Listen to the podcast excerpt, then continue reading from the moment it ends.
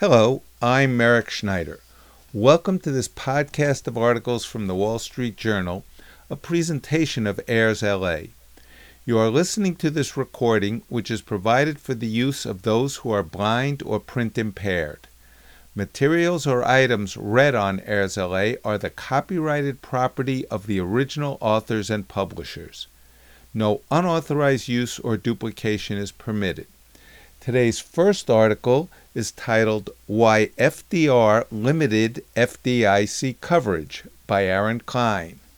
Then we'll follow that up with an article by Angus Loten AI Chatbots Spark Upheaval for Fortune Cookies. Jonah Berger has an article Finding the Words That Get Results, and then Bert Stratton's My Dad Escaped Taxes But Not Death. So let's begin with the first article Why FDR Limited FDIC Coverage. The Biden administration responded to the failures of Silicon Valley and Signature banks by setting aside the limit on federal deposit insurance, a basic principle of New Deal bank regulation. In Congress, bipartisan support is growing for unlimited deposit insurance. This should worry everyone, but especially progressives. Federal deposit insurance was aimed at protecting the savings of the poor and middle class while leaving the rich to manage the risks of their large deposits. Extending it to large corporations and the wealthy would harm working people. When President Franklin Delano Roosevelt signed the Banking Act of 1933, it capped coverage at $2,500. The current cap of $250,000 covers about 98% of Americans. Unlimited deposit insurance means that when banks fail, the government pays more. More than 90% of the cost of Silicon Valley's bank's failure went to bailing out the uninsured deposits of companies such as Roku and Roblox. SVB's 10 largest customers had $13 billion in total deposits. Proponents say that banks, and maybe only the big ones, will be paying for deposit insurance. Basic economics shows that banks pass costs on to customers, particularly poor ones. As Georgetown legal scholar Adam Levitin states, the higher costs for increased insurance premiums are likely to flow to the least price sensitive and most sticky customers, less wealthy individuals. Tougher regulation, along with unlimited deposit insurance, won't prevent bank failures. Banks can, should, and will fail. Almost every year, at least one bank fails for good reason. Banks take risks, compete with each other, and innovate to extend credit more efficiently and effectively. A world in which banks never failed would be even worse than unlimited deposit insurance, as not enough risks would be taken and people would be underserved. Supporters of unlimited deposit insurance say that small businesses need this protection. They argue that businesses can't be expected to keep an eye on the health of their bank but the current system of limited, deposit insurance seemed to be working before regulators bailed out Silicon Valley Bank. Most small businesses are already fully covered. One study of 600,000 small businesses found their median bank balances was $12,100, less than 5% of today's deposit cap. The deposit insurance limit didn't cause this crisis. Silicon Valley Bank's management caused their bank to fail. The Fed failed as the bank's supervisor. The bank's auditors and credit rating agencies didn't catch the problem. SVB's creditors, including the businesses that bank with them, ignored warning signs such as a journal story five months ago flagging SVB's problems. There will always be some banks that fail. Government's job is to protect the vulnerable, and limiting deposit insurance limits do that. When banks fail, losses should go to those who had their money at risk. Capitalism doesn't work if the wealthy can never lose their money. And now AI, artificial intelligent chatbots, spark upheaval for fortune cookies. Over the past two decades, Charles Lee, the owner and chief executive of Chicago based fortune cookie factory Winfar Foods Incorporated, has drawn on Chinese proverbs and popular sayings to write thousands of messages that go into the wafers. Mr. Lee says he and his 80 year old father in law spend long hours coming up with lines that are clever but still brief enough to fit on a ribbon of paper. Winfar now supplies fortune cookies to more than 11,000 restaurants nationwide, and Mr. Lee says he has had to bring in outside copywriters. Writing fortunes is both fun and hard work, he says, which itself sounds like something out of a fortune cookie. The fortune writing industrial complex, however, is on the brink of a major upheaval. Or, as a cookie might put it, beware, the machines are coming for your job. Open Fortune Incorporated, a New York based company that supplies printed messages to well over a dozen fortune cookie factories around the world, says it has started using Chat GPT technology to potentially generate a near limitless inventory of new messages. By some estimates, 3 billion fortune cookies are made by factories around the world every year. Nearly all are written by a handful of fortune cookie factory owners, their families, or small, small teams of copywriters. Big Fortune Cookie is divided over whether to embrace the new technology. Some, such as Mr. Lee at Winfar, say artificial intelligence will be a big time saver and are adopting it. Others, including Kevin Chan, say they will not be turning their prose over to software and aren't convinced smart technology will make a smart cookie. Mr. Chan, the 53 year old co owner of the Golden Gate Fortune Cookie Factory in San Francisco, says computers writing cookie fortunes is a sign that society is moving too fast. He began composing fortunes as a teenager to help his mother, Nancy Tom Chan, and often cribbed aphorisms from Confucius, he says. Today, the 60 year old family business cranks out roughly 10,000 handmade fortune cookies every day.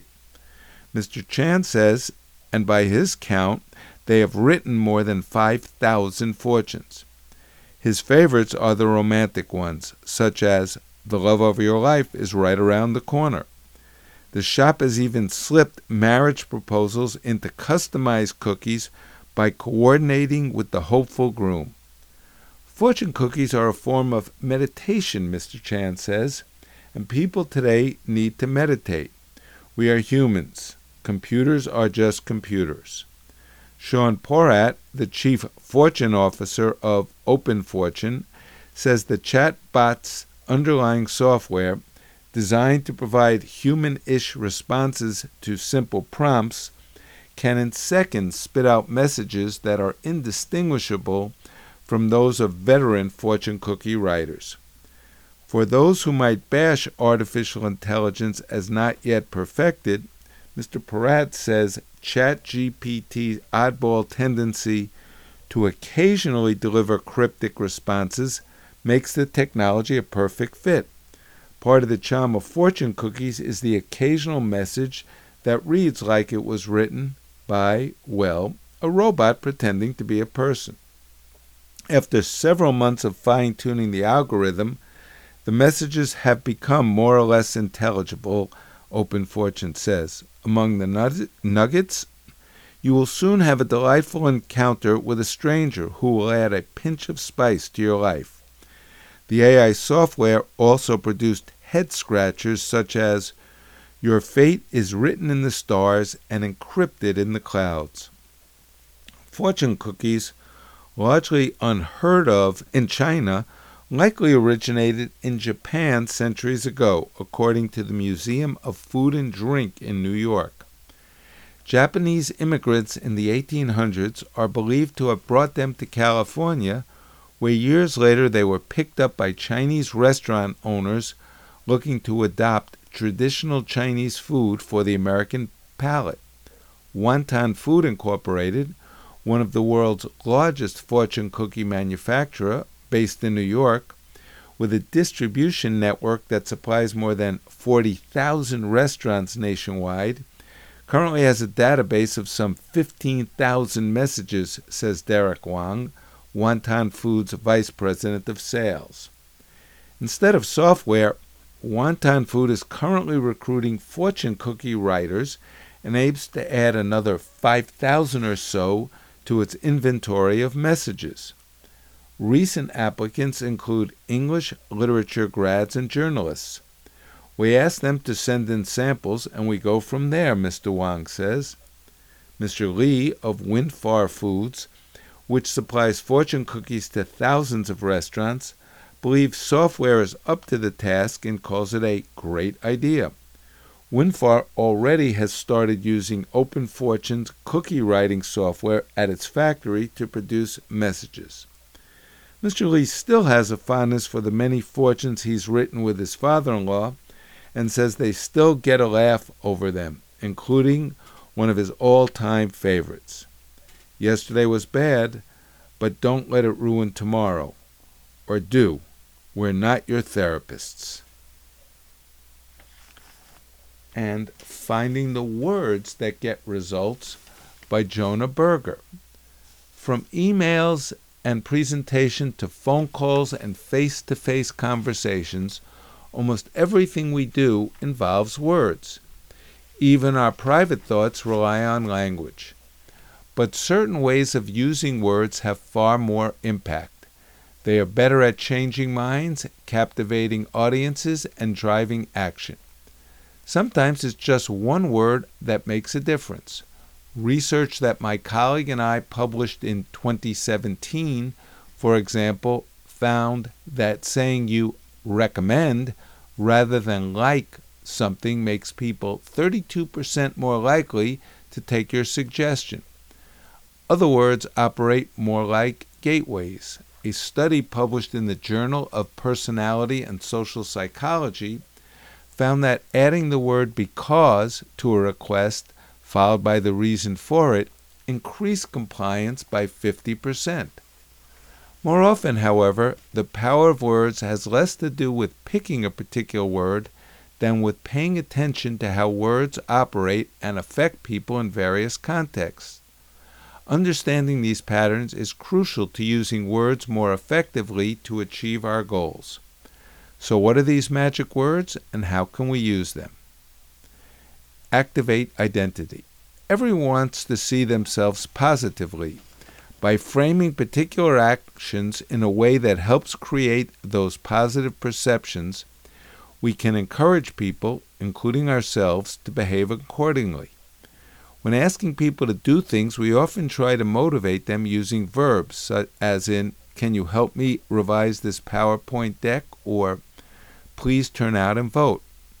But try this simple shift rather than asking people to help, ask them to be a helper. A 2014 study found that asking children for assistance this way increased helping by almost a third. Similarly, rather than asking people to vote, research published in the National Academy of Sciences journal PNAS found that asking them to be voters increased turnout by 15%. Want people to listen? Ask them to be listeners. Want them to lead? Ask them to be leaders.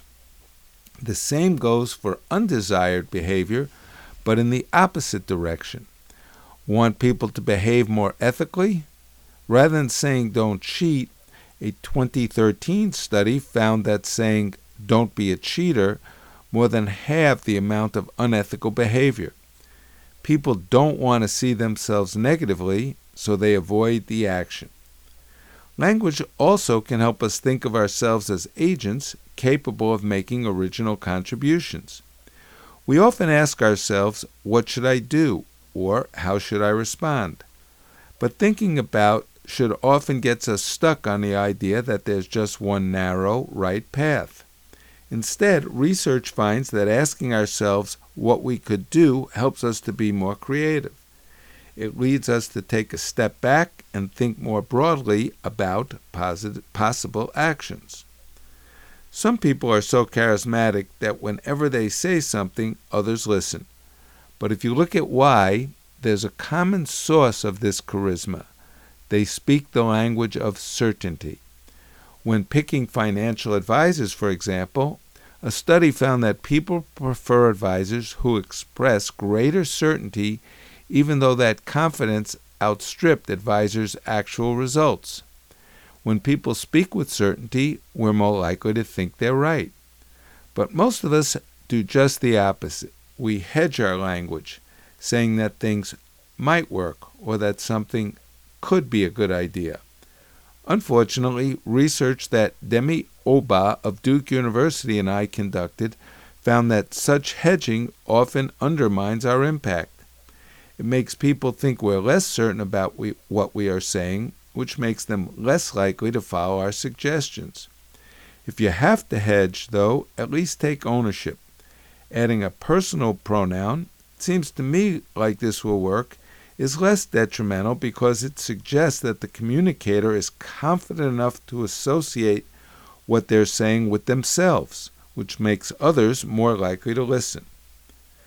Whether in a meeting or on a call with customer service, people want to feel heard. So, how do you show that you're listening?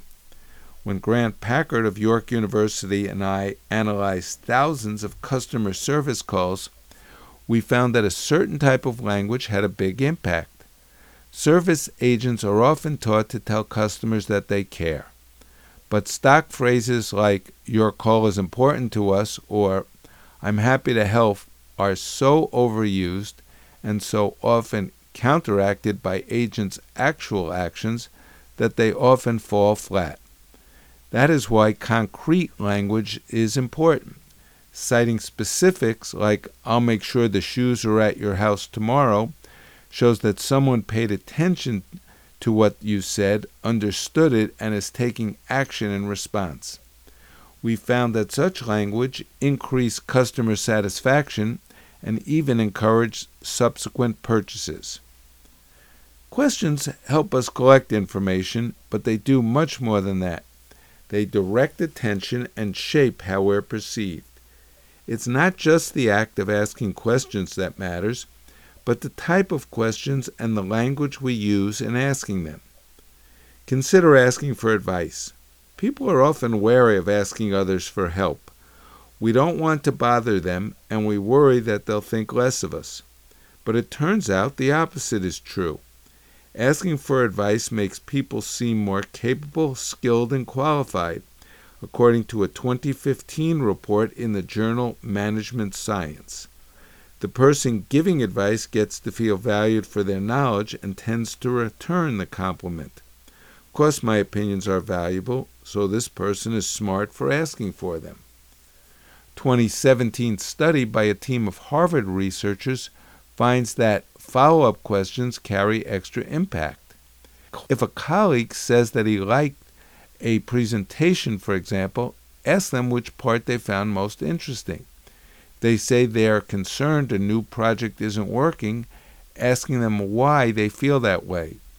And if the spouse says they had a long day, don't just say, I'm sorry to hear that, but ask rather than just being polite, follow up questions demonstrate that we listened, understood, and want to know more. And this makes people like us and want to get to know us better. It's often said that certain people just naturally have a way with words. They're persuasive and charismatic, and it seems like they always know the right thing to say. But for the rest of us who aren't born that way, are we just out of luck? Not quite. Because being a great writer or orator isn't something you're born with, it's something you can learn how to do. Words have an amazing impact and by understanding when, why, and how they work, we can use them to our best advantage.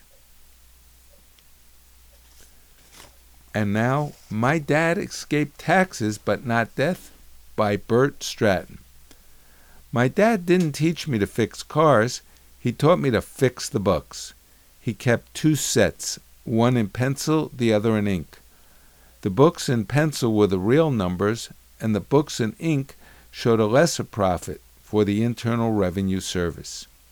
My dad owned apartment buildings and handled a lot of cash security deposits, fees for pets and parking spaces, and upfront rent payments at move in. When I started working for him, he told me to take an accounting class at Cleveland State University. I already have a bachelor's degree, Dad, I said, overvaluing my English major. But Introduction to World Trade did sort of appeal to me, I admitted. That's a BS course, my father said. Take accounting. In class, I worked on practice sets for the fictional Bell Print Shop and Smith Dry Cleaners. Meanwhile, in the real world, we rented a storefront to a dry cleaner named Pack, who sold the business to Kim, who considered selling it to Lee. No Smiths in sight. I worked for my father, Toby, for ten years. Then he got leukemia. On his deathbed, he said he didn't want an obituary because it, he thought it might tip off the IRS to a change in his status and attract an audit. When he died in 1986, an editor at the Cleveland Plain Dealer asked to write something up. Toby had once gotten the editor a moonlighting job at the key manufacturing company where he worked his day job. The editor had handled the company's in house newspaper. My mother nixed the Plain Dealer's obit. My dad's obit ran in the Cleveland Jewish News. Probably few IRS agents read that. My dad attended Ohio State University on a scholarship, majored in chemistry, and lived in the football stadium in a big open room with cots for poor students. He saw Jesse Owens run. Several years after he died, I bumped into a certified public accountant in downtown Cleveland who remembered him. The CPA reminisced about my father's bookkeeping style, saying, That's how the generation did it but the second generation generally goes legit. The second generation, that's me. When a tenant pays cash for a month's parking, I mark it down in ink. I once had an in person IRS audit and came out ahead. I got a credit for $340 because I had forgotten to enter building supply expenses on my Schedule E real estate income and expenses. My business is legit. I think Dad would be proud. I'm filing without fear. That brings us to the end of today's articles, and all these articles are from recent editions of the Wall Street Journal. I'm Merrick Schneider, and I look forward to being back soon with more articles. Thank you for listening.